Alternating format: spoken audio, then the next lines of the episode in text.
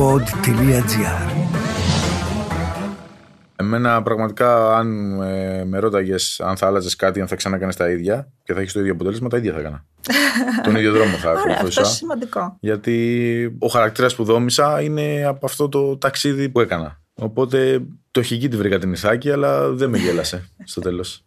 δηλαδή απέκτησα πολύ περισσότερα στο δρόμο. Πώς συνεχίζεται η ζωή μετά από ένα χτύπημα, μία πτώση, μία τραγωδία; Τι έχουν να πούν οι ήρωες, οι ηρωίδες που τα κατάφεραν; Είναι το podcast Ιωάννα. Συγκλονιστικές εκμυστηρεύσεις και μαθήματα ζωής. Με την Ιωάννα Παλιοσπύρου. Σήμερα είναι μαζί μου ο πρωταθλητής στην Άρση Βαρών, Θοδωρής Ιακωβίδης. Με συμμετοχές σε μεγάλα τουρνουά, με μετάλλια στους Μεσογειακούς Αγώνες του 2013 και του 2018, πέντε φορές πρωταθλητής Ελλάδας, ενώ το 2020 στη Ρώμη κατέκτησε την πρώτη θέση παγκοσμίως. Θοδωρή μου, καλώς όρισες. Καλώς σας βρήκα και ευχαριστώ για την πρόσκληση. Νομίζω ότι όλοι θυμόμαστε τις δηλώσεις στους Ολυμπιακούς στο Τόκιο ότι δεν αντέχεις άλλο να παλεύεις μόνος σου και ότι αποσύρεσαι. Αυτή η δήλωση που έχεις κάνει τότε είχε προκαλέσει πολύ μεγάλο κύμα συμπαράστασης. Το θυμάμαι κι εγώ δηλαδή. Στα social είχε γίνει πανικός. Και όλο αυτό άλλαξε στη συνέχεια τα πράγματα ώστε να μπορείς να συνεχίσεις την άρση βαρών. Τι σημαίνει για σένα εκείνη η στιγμή, πώς νιώθεις ε, όταν το σκέφτεσαι; Τα συναισθήματα είναι ακόμα και σήμερα, αλλά δεν είναι πρωτόγνωρα. Ένα συνοθήλευμα συναισθημάτων.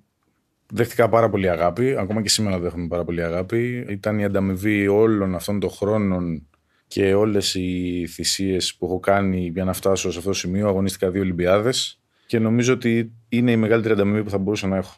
Αυτή η αγάπη και η αναγνώριση που δέχτηκα μετά από αυτό το ξέσπασμα. Ένα ξέσπασμα το οποίο ήταν όπως ακριβώς είπες, ότι κουράστηκα πια, δεν μπορώ υπό αυτές τις συνθήκες να συνεχίσω. Τα έδωσα όλα, σας ευχαριστώ πολύ, αντίο. Αυτό Και το εννοούσες ήταν. εκείνη τη ναι, στιγμή, εννοείται, έτσι. εννοείται. Μα δεν γινότανε. Δηλαδή, μπορούσα να συνεχίσω υπό τις ίδιες συνθήκες, να προσπαθώ, αλλά δεν θα είχε κανένα αποτέλεσμα. Τι προσπάθειες είχες κάνει μέχρι τότε και δεν είχαν αποδώσει; Δεν ήταν ότι δεν είχαν αποδώσει. Τους στόχους μου τους είχα με όλες τις δυσκολίες που αντιμετώπιζα, τις καθημερινές. Έφτασα να αγωνιστώ δύο Ολυμπιάδες. Αγωνίστηκα παγκόσμια πρωταθλήματα, ευρωπαϊκά. Όπως είπες, στο παγκόσμιο κύπελο της Ρώμης βγήκα δεύτερος, όχι πρώτος. Ασημένιο μετάλλιο. Αγωνίστηκα σε όλους τους αγώνες. Με Μεσογειονίκη το 18. Απλά σίγουρα θα μπορούσα υπό διαφορετικές συνθήκες να πετύχω κάποια πράγματα παραπάνω. Ναι, τότε δηλαδή, ας πούμε, είχε ζητήσει βοήθεια από κάποιο σύλλογο ή κάποια οικονομική Όχι, υποστήριξη; όχι, όχι, όχι, όχι. Ποτέ μου δεν ζήτησα βοήθεια. Επειδή μεταφράστηκε το ξέσπασμα μου αυτό σαν ε, ότι ζήτησα βοήθεια, ούτε εκείνη τη στιγμή ζήτησα βοήθεια. Δηλαδή η κατάθεση που έκανα ήταν ότι συγχωρέστε με, φεύγω, δεν αντέχω άλλο. Γεια σας, δεν είπα βοηθήστε με. Ναι, δεν σωστό. είπα θέλω βοήθεια ή ελάτε βοηθήστε με. Με βοήθησαν αρκετοί άνθρωποι. Δηλαδή έγινε και ο Αντένα και η Δέλτα πλέον είναι χωρική μου. Ήρθαν κατευθείαν, με προσέγγισαν για να συνεχίσω. Δέχτηκα μεγάλη βοήθεια, αλλά δεν τη ζήτησα τη βοήθεια. Ποτέ σε όλη μου την καριέρα δεν ζήτησα βοήθεια. Εγώ θυμάμαι τότε ότι είχαμε πει ότι παιδιά πάμε όλοι να βοηθήσουμε το Θοδωρή, μπείτε όλοι στο Instagram, ακολουθήστε, γιατί έτσι θα έρθουν οι χορηγοί.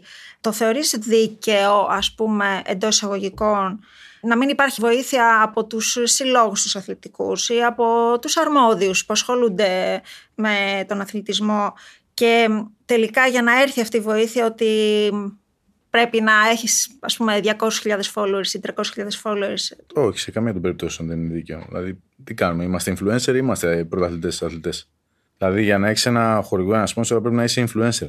Κακά τα ψέματα. να. Ενώ υπάρχουν αθλητές οι οποίοι έχουν μεγάλες επιτυχίες και επειδή δεν έχουν ένα καλό προφίλ στο Instagram, δεν μπορούν να έχουν ένα sponsor.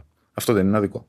Ναι, νομίζω ότι είναι, αλλά μα μάλλον έτσι Δυστυχώς, λειτουργεί το έτσι σύστημα. λειτουργεί το σύστημα. Αυτό θα έπρεπε να αλλάξει, νομίζω, η στήριξη των αθλητών. Δεν θα έπρεπε να βασίζεται σε ιδιώτες, αλλά θα έπρεπε πρώτα να είναι κρατική η βοήθεια. Και μετά ο ιδιώτης, ό,τι μπορεί από δικιά του θέληση θα μπορούσε να κάνει. Αλλά νομίζω ότι η βάση θα έπρεπε να υπάρχει μια βάση από το κρατικό μηχανισμό. Για πες μου λίγο τη γνώμη σου, δηλαδή τι θα μπορούσε να αλλάξει και οι αθλητές, όσοι αυτοί που έχουν κάποια προσόντα και μπορούν να πάνε λίγο παραπέρα, τι θα μπορούσε να γίνει, από ποιους, ποιοι είναι οι αρμόδιοι; Εγώ το βλέπω και από τα άλλα κράτη πώς λειτουργούν. Δηλαδή, ας πούμε, τώρα πρόσφατα ήμουν στο Ευρωπαϊκό Πρωτάθλημα και συνομίλησα με, άλλα, με άλλους αθλητές από, από την Ισπανία, από διάφορα κράτη.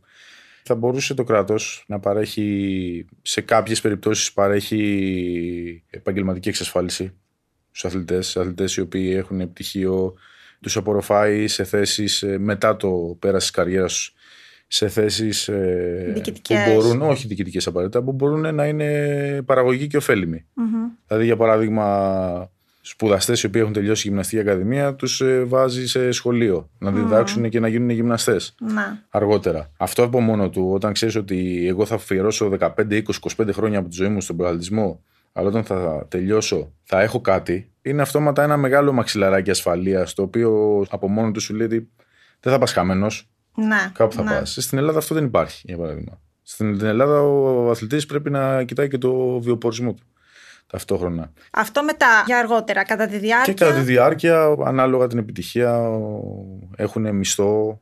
Έτσι, οι επιχορηγήσεις στις ομοσπονδίες τους είναι μεγαλύτερες από τις δικές μας. Πρόσφατα μίλησα με Ισπανούς, όπως σου είπα, αυτοί οι άνθρωποι ακόμα γυμνάζονται στα Ολυμπιακά κίνητα του 92. Η Ισπανία ακόμα εκμεταλλεύονται τα Ολυμπιακά κίνητα του 92, τι Ολυμπιάδε Βαρκελόνης. Εμείς δεν έχουμε εκμεταλλευτεί κανένα από τα Ολυμπιακά κίνητα, για παράδειγμα. Δεν υπάρχει κάποιος σαν σύλλογος αθλητών να μπορέσει να, να κάνει πέντε προτάσεις συγκεκριμένες και να προσεγγίσει, ας πούμε, τον Υπουργό Νομίζω ότι οι προτάσεις γίνονται.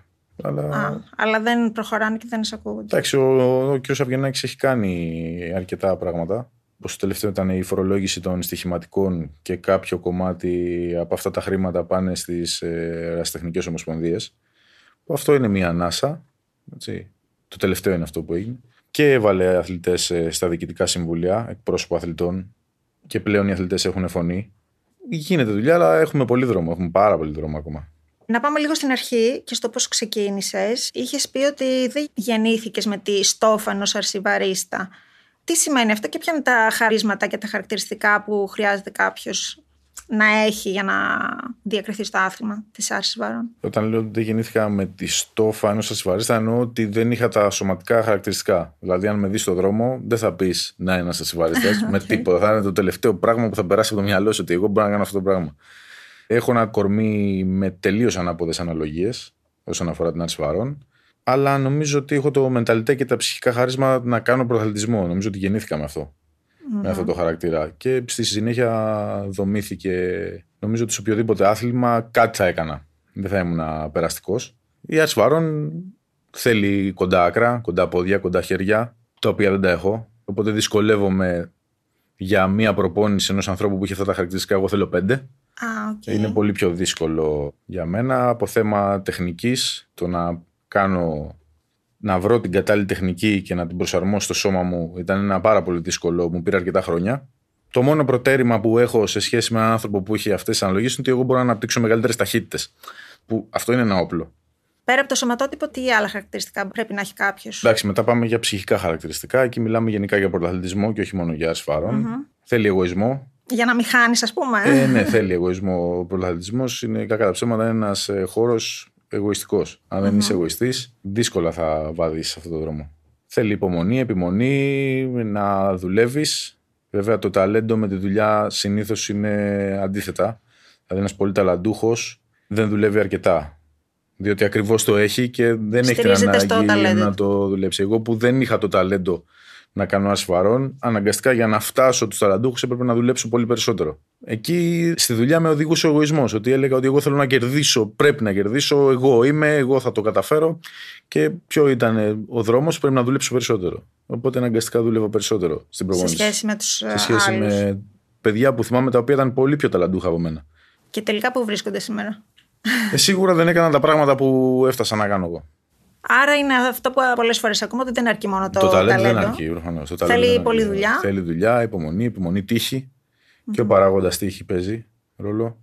Να ασχολείσαι συνέχεια, να προσέχεις τον εαυτό σου, το σώμα σου, την ψυχική σου και σωματική σου υγεία. Γενικότερα πρέπει να είσαι αφοσιωμένος 24 ώρες το 24 ώρε στον εαυτό σου. Έχεις πει επίσης ότι οι περισσότεροι άνθρωποι φοβούνται την αποτυχία, όμως εμείς οι αθλητές μαθαίνουμε από αυτή. Θέλω να συζητήσουμε λίγο το θέμα της αποτυχίας και για το δρόμο προς την ε, επιτυχία, γιατί νομίζω όσοι τουλάχιστον είμαστε έξω από τον αθλητισμό και βάζω και τον αυτό μέσα, Το θέμα της αποτυχίας το διαχειριζόμαστε πάρα πολύ λάθος. Μάλλον δεν μας έχουν μάθει ποτέ και δεν μας έχουν εξηγήσει τι σημαίνει η αποτυχία, πώς πρέπει να την εκμεταλλευτούμε όταν συμβεί, γιατί αναπόφευκτα κάποια στιγμή θα συμβεί στη ζωή. Πώς πρέπει να τη χειριζόμαστε, τι πρέπει να παίρνουμε από αυτή. Αποτυχία είναι σίγουρα μέσα στον πρωταθλητισμό. Σίγουρα. Δεν υπάρχει αθλητής, πρωταθλητής που να μην του έχει πάει κάτι στραβά.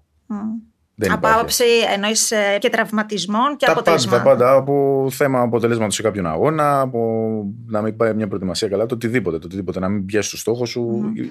Βασικά η αποτυχία είναι μέσα στη ζωή. Δεν υπάρχει ζωή χωρίς αποτυχία. Είτε μικρή είτε μεγάλη, κάποια στιγμή θα την συναντήσεις. Το θέμα είναι πώς μέσα από την ήττα και την αποτυχία και το κακό αποτέλεσμα μπορείς εσύ να γίνεις καλύτερος. Πώς μπορείς. Να πάρεις τα καλά στοιχεία. Λάθη κάνουμε όλοι. Κανένας δεν υπάρχει λάθος. Και το θέμα είναι να κάνεις διαφορετικό λάθος. Mm-hmm. Λάθος το λάθος, κάποια στιγμή θα κάνεις το σωστό, θα βρεθείς στο σωστό. Δεν υπάρχει περίπτωση να μην φτάσεις στο σωστό. Εγώ έμαθα να διαχειρίζομαι την αποτυχία μου. Σίγουρα με ενοχλούσε. Σίγουρα τα έβοφα μαύρα. Δηλαδή, ο περισσότερος κόσμος βλέπει το ρεκόρ, βλέπει το μετάλλιο, βλέπει τις φωνές, τα πανηγύρια. Οι ώρες όμως που αφιερώνεις το κλάμα, το δάκρυ δεν το βλέπει κανείς. Τις κακές σκέψεις δεν τις βλέπει κανείς. Όταν ο αθλητής κλείνεται στον εαυτό του μέσα και παλεύει με τους δικούς του δαίμονες, δεν το βλέπει κανείς. Το δρόμο βλέπει το βάθρο μόνο. Βλέπουν, όλοι το βλέπουν το βάθρο, το αποτέλεσμα. Ναι. Το δρόμο και το βάθρο δεν το βλέπει κανείς. Έχει πολύ σκοτεινές ώρες και πολύ μαύρες ώρες. Το θέμα είναι να κάνεις την αυτοκριτική σου, να δεις τι πήγε λάθος, να το αλλάξεις και να γίνεις πιο δυνατός, να επιστρέψεις πιο δυνατός. Εγώ θυμάμαι κάθε φορά που ένας αγώνας δεν μου πήγαινε καλά. Ναι, κλεινόμουν στο δωμάτιό μου, δεν ήθελα να μου μιλάει κανένας. Δεν μιλούσα με κανέναν. Έκλεγα, πολλές φορές έκλεγα. Έχω κλάψει και σε προπόνηση που δεν πήγε καλά. Πάρα πολλές φορές απογοητεύτηκα. Κρατούσε λίγες ώρες. Ξεσπούσα και έλεγα ότι την επόμενη μέρα εγώ θα πάω στο γυμναστήριο και θα δώσω, αν έδωσα αυτή τη φορά έδωσα ό,τι είχα, θα δώσω ακόμα πιο πολλά. Θα δώσω και ό,τι δεν έχω ακόμα. Σε αυτό να το διαχειριστείς με αυτόν τον τρόπο, πόσο σε έχει βοηθήσει η ομάδα πούμε, που έχεις γύρω σου αθλητικά, η αθλητική σου ομάδα και πόσο έχουν βοηθήσει και οι δικοί σου, οι δικοί σου άνθρωποι. Και γενικά σε όλη σου την πορεία. Δηλαδή, πόσο σημαντικό είναι να έχεις στήριξη και ε, από τους δικούς ανθρώπους και από την ομάδα. Γιατί φαντάζομαι το άθλημα στην Άρση Βαρών είναι ομαδικό άθλημα όσον αφορά τις προπονήσεις και... Πολύ σωστά το λες και είναι κάτι που ο κόσμος αυτό δεν το ξέρει. Δηλαδή νομίζουν όλοι ότι είναι ένα ατομικό άθλημα γιατί βλέπουν έναν αθλητή με ένα ψυχό όργανο να το σηκώνει, κερδίζει, χάνει κτλ. Όχι. Ο θεατής βλέπει από τον κάθε αθλητή να βλέπει σύνολο δύο λεπτά. Δηλαδή κινήσεις, πολύ, πολύ είπα τώρα, είπα πάρα πολύ τρεις προσπάθειες από τρία δευτερόλεπτα που διαρκεί μία κίνηση με 9 δευτερόλεπτα σε να βλέπει και άλλα, άλλο ένα λεπτό να βλέπεις το επολεζετέ. Τόσο. Για να φτάσουμε όμως σε αυτό, δεν έχεις γυμναστεί μόνος σου, έχεις γυμναστεί με μια ομάδα. Συμβιώνεις σε ένα περιβάλλον, συμβιώνεις με έναν προπονητή, συνεργάζεσαι με έναν προπονητή. Οπότε ζεις και υπάρχει σε ένα κοινωνικό περιβάλλον, σε μια ομάδα. Ξεκινάς από ένα σύλλογο, από μικρός. Μετά μπαίνεις στην εθνική ομάδα. Γι' αυτό λέγεται εθνική ομάδα. Είναι η εθνική ομάδα. Είναι ομάδα. είναι πολύ. Οπότε Μπορεί να βλέπουμε ότι είναι ατομικό, αλλά κατά βάθος είναι ομαδικό άθλημα η Αρσφαρών. Και ακόμα και στις κερκίδες, όταν είναι, είναι η ομάδα σου και φωνάζει. Πάμε, κράτα και ό,τι άλλο μπορεί να φωνάξεις. Σε ενθαρρύνει. Είμαι τυχερός γιατί είχα από την αρχή της καριέρας μου, στο μεγαλύτερο, το μεγαλύτερο ποσοστό της καριέρας μου, είχα καλούς προπονητές. Αυτό πολύ σημαντικό. Είμαι πολύ τυχερός. Σε αυτό στάθηκα, είναι το θέμα τύχης. Στάθηκα ναι. τυχερός. Πήγα, ξεκίνησα στον κατάλληλο σύλλογο, στον Πανελλήνιο γνώρισα έναν πολύ μεγάλο δάσκαλο για μένα, ο οποίος μου, μου, είχε μάθει πάρα πολλά πράγματα, τον Γιώργο τον Παρασκευόπουλο, και αυτός με έμαθε να διαχειρίζομαι την αποτυχία. Δεν με βοηθούσε, με άφηνε να πέσω και οι γονείς μου, με άφηνε να πέσω, αλλά δεν ερχόντουσαν να με σηκώσουν. Με άφηνε να σηκωθώ μόνος μου. Απλά ήταν εκεί δίπλα. Αν χρειαζόμουν κάτι, θα το είχα ανά πάση στιγμή, αλλά με αφήνανε πάντα να σηκωθώ μόνος μου. Οπότε και η οικογένεια έχει παίξει ουσιαστικό ρόλο ε, σε όλη αυτή την πορεία. Σε έχει στηρίξει, σε ε, έχει... Στο πρώτο διάστημα της καριέρας μου και οικονομικά η οικογένειά μου με στήριζε. Μέχρι τα 22 μου, 21, 22, 23. Σωστά. Θέλω να ανοίξουμε τώρα, εντάξει είναι πολύ μεγάλο κεφάλαιο, θέλω να μιλήσουμε λίγο για το ντόπινγκ. Τι σημαίνει για, έναν που θέλει, για κάποιον που θέλει να κάνει πρωταθλητισμό; Μπορεί να γίνει χωρίς κάποιες ουσίες, χωρίς κάποια βοήθεια. Ε, υπάρχουν κάποιοι που προσεγγίζουν παιδιά και τους μειούν σε αυτές τις ουσίες. Και πέρα από τον πρωταθλητισμό και αυτά που με έχεις δει εσύ, την άποψή σου για τις αναβολικές ουσίες έξω στα γυμναστήρια που όλοι ξέρουμε ότι γίνεται χαμός. Πολύ μεγάλο κεφάλαιο στο οποίο κανένας δεν μιλάει ποτέ. Δεν ξέρω, υπάρχει ένα ταμπού και κάποια στιγμή πρέπει να σπάσει το ταμπού και να μιλήσουμε για αυτό το θέμα. Καταρχάς, να ξεκαθαρίσω ότι μεγαλύτερο κίνδυνο διατρέχεις σε κοινά γυμναστήρια παρά μέσα στον πρωταθλητισμό. Διότι στον πρωταθλητισμό υπάρχει έλεγχος. Υπάρχει το αντιντόπινγκ, ανά πάσα στιγμή έρχονται και σου χτυπάνε την πόρτα και σου παίρνουν ούρα και αίμα, χωρίς να το γνωρίζεις. Είναι ευνίδιος ο έλεγχος.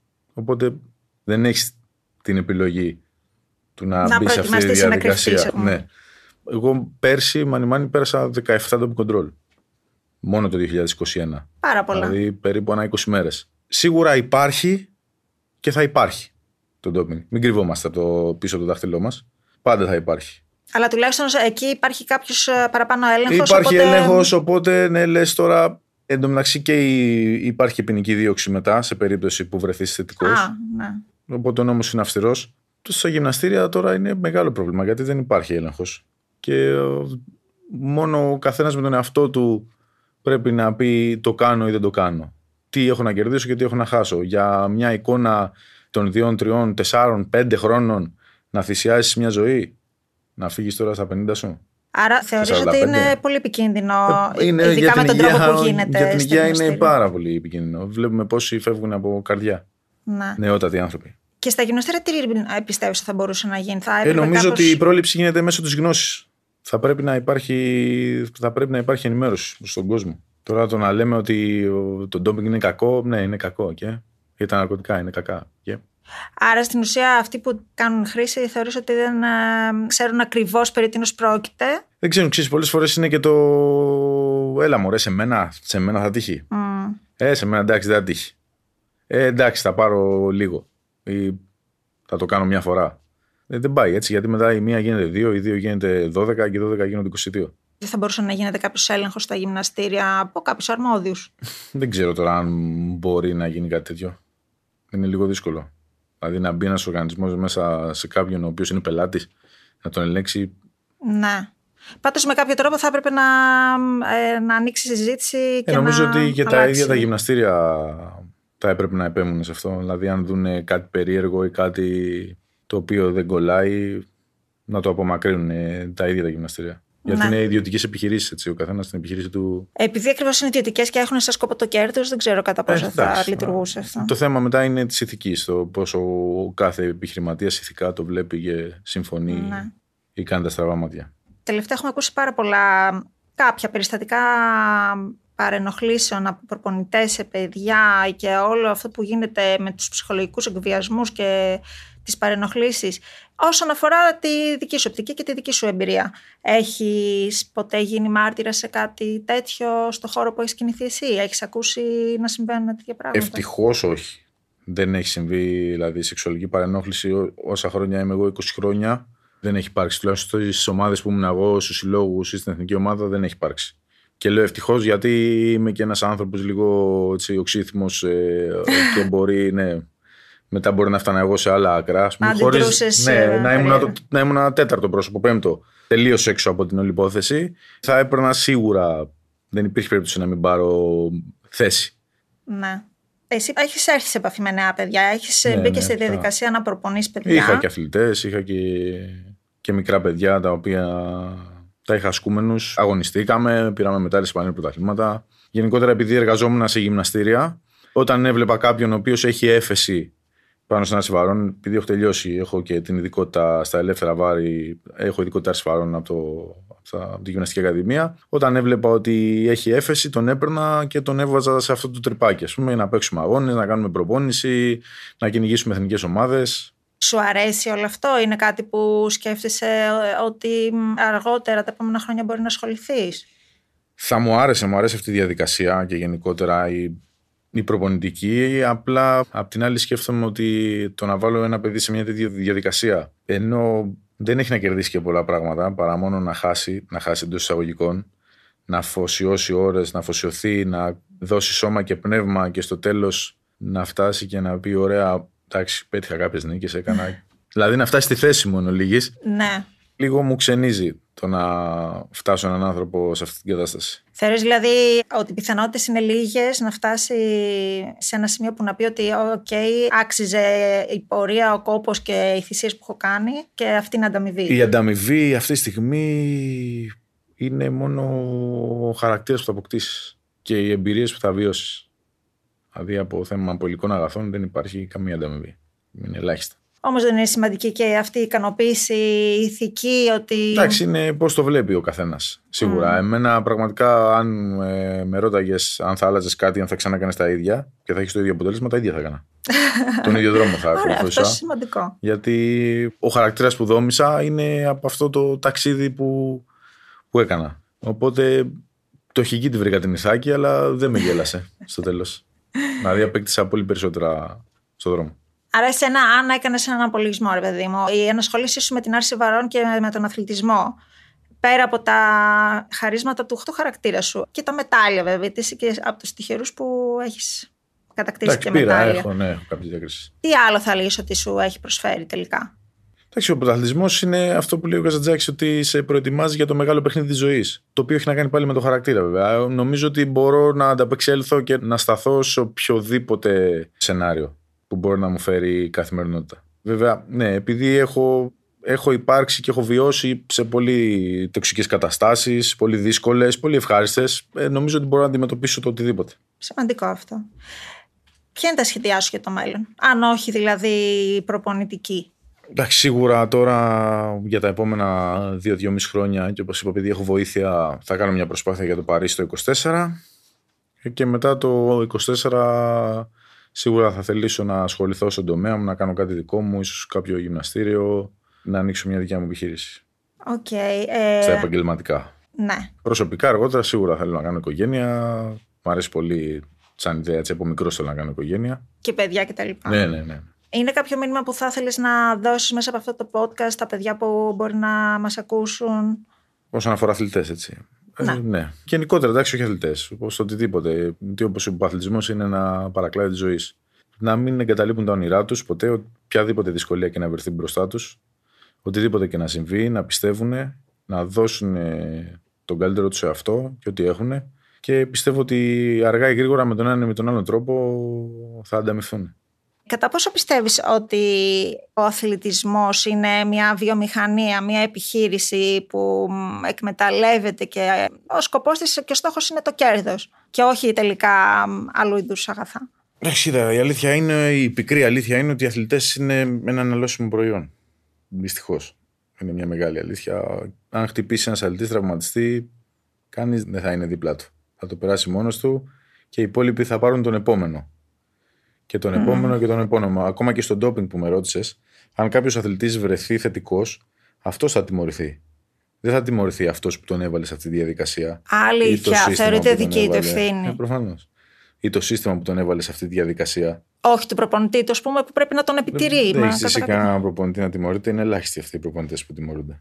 Οπότε το αναλώσιμο προϊόν είναι ο αθλητής. Και φεύγει ο ένας αθλητής, πάμε στον επόμενο. Φεύγει ο άλλος, πάμε στον επόμενο. Περνάει το ένα τρένο, πάμε στο επόμενο. Οπότε είναι τόσο σκληρός αυτός ο χώρος, είναι δηλαδή μ, τόσο υπολογιστικός. Είναι αρκετά σκληρός. Είναι αρκετά σκληρός. Είναι μια αλήθεια η οποία θα ενοχλήσει πολλούς αυτή τη στιγμή αυτό που είπα, αλλά αυτή είναι η αλήθεια. Όποιος νομίζει ότι είναι κάτι διαφορετικό, ας βγει με στοιχεία να το διαψεύσει. Πάντως, έτσι όπως το σκέφτομαι τώρα και μόνο με το θέμα του τραυματισμού που είπες, που φαντάζομαι ότι πολλοί αθλητές όταν τελειώνουν, δηλαδή όταν φτάνουν σε μια ηλικία που δεν μπορούν να προσφέρουν άλλο στον αθλητισμό, από εκεί και πέρα υπάρχουν κάποια προβλήματα υγείας εννοώ, που σου αφήνει ο αθλητισμός. Προφανώς. Προφανώς. Γιατί είναι το σύνδρομο υπέρχρησης, δεν είναι η επιβάρυνση που μπορείς να δεχτείς. Ναι. Είναι το ότι κάνεις συνέχεια το ίδιο πράγμα στα κόκκινα. Και ένα αμάξι ακόμα, το οποίο είναι μηχανή, αν το πάρεις και το πηγαίνεις, το πηγαίνεις, κάποια στιγμή θα χαλάσει. Θα κάνει 500.000 χιλιόμετρα. Καλοσυντηρημένο 700.000, κάποια στιγμή θα είναι μηχανή, θα σταματήσει. Πόσο μάλλον ο άνθρωπος. Έτσι, είναι αυτό που λέμε στον όρο της ιατρικής, σύνδρομο υπέρχρησης λέγεται. Μόνο και μόνο γι' αυτό δεν θα έπρεπε να υπάρχει μια, δεν ξέρω, κάποιο είδους εξασφάλιση ή Ε, ανταμοιβή ε, από ένα σημείο και μετά. καλά Γιατί για να έχεις. προφανώς δεν θα μπορέσουν όλοι οι αθλητές να φτάσουν ε, σε ένα πολύ ψηλό Προφανώς. επίπεδο. Ακόμα και να μπορέσουν να φτάσουν. Α πούμε ότι όλοι οι αθλητές φτάνουν, γίνονται Ολυμπιονίκοι όλοι. Μετά στα 35 που θα υπάρχουν προβλήματα υγείας και εγώ θα αντιμετωπίσω προβλήματα υγείας. Σίγουρα. Εννοείς τύπου με, Δηλαδή, ας πούμε, με τη τώρα, μέση με... Πριν ε, είχαμε το ευρωπαϊκό πρόσφατα, ε, 10 μέρες πριν ε, ένιωσα μια ενόχληση πίσω από το γόνατο. Και πήγα, έκανα μαγνητική, τελικά δεν ήταν το γόνατο, ήταν η γάμπα, είχα θλάσει τη γάμπα. Αλλά στο μαγνήτη ο γιατρός μου είπε ότι ξέρεις τι, όταν σταματήσεις, έλα λίγο να καθαρίσουμε τα γόνατα για να έχεις μετά ποιοτική ζωή. Α, Δηλαδή ωραία. πήγα για άλλο πράγμα και μου λέει μια σκίδα με το γόνατο μου λέει ας, ας σου κάνω και δύο-τρεις υποδείξεις λέει που αργότερα να το έχεις στο μυαλό σου σε τρία-τέσσερα χρόνια να έρθεις να τα φτιάξουμε τα προβλήματα αυτά. Σου εύχομαι εμ, καλή επιτυχία στην προσπάθεια σου από εδώ και πέρα, στους αγώνες που θα συμμετάσχεις. Εύχομαι να πραγματοποιηθούν τα όνειρά σου έξω από τον αθλητισμό πλέον. Σε ευχαριστώ πάρα πολύ για αυτή τη συζήτηση. Και εγώ σε ευχαριστώ. Να είσαι καλά.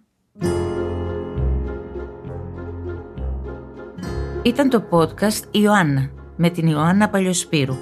Παραγωγή επιμέλεια Γιούλα Ράπτη. Στους ήχους ο Γιώργος Βαβανός.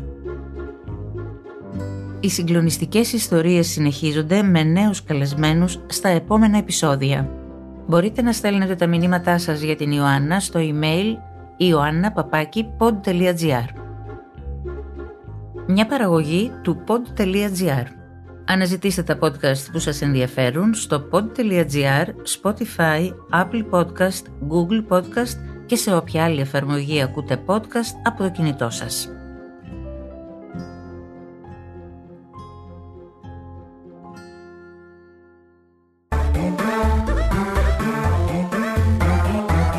pod.gr. Το καλό να ακούγεται.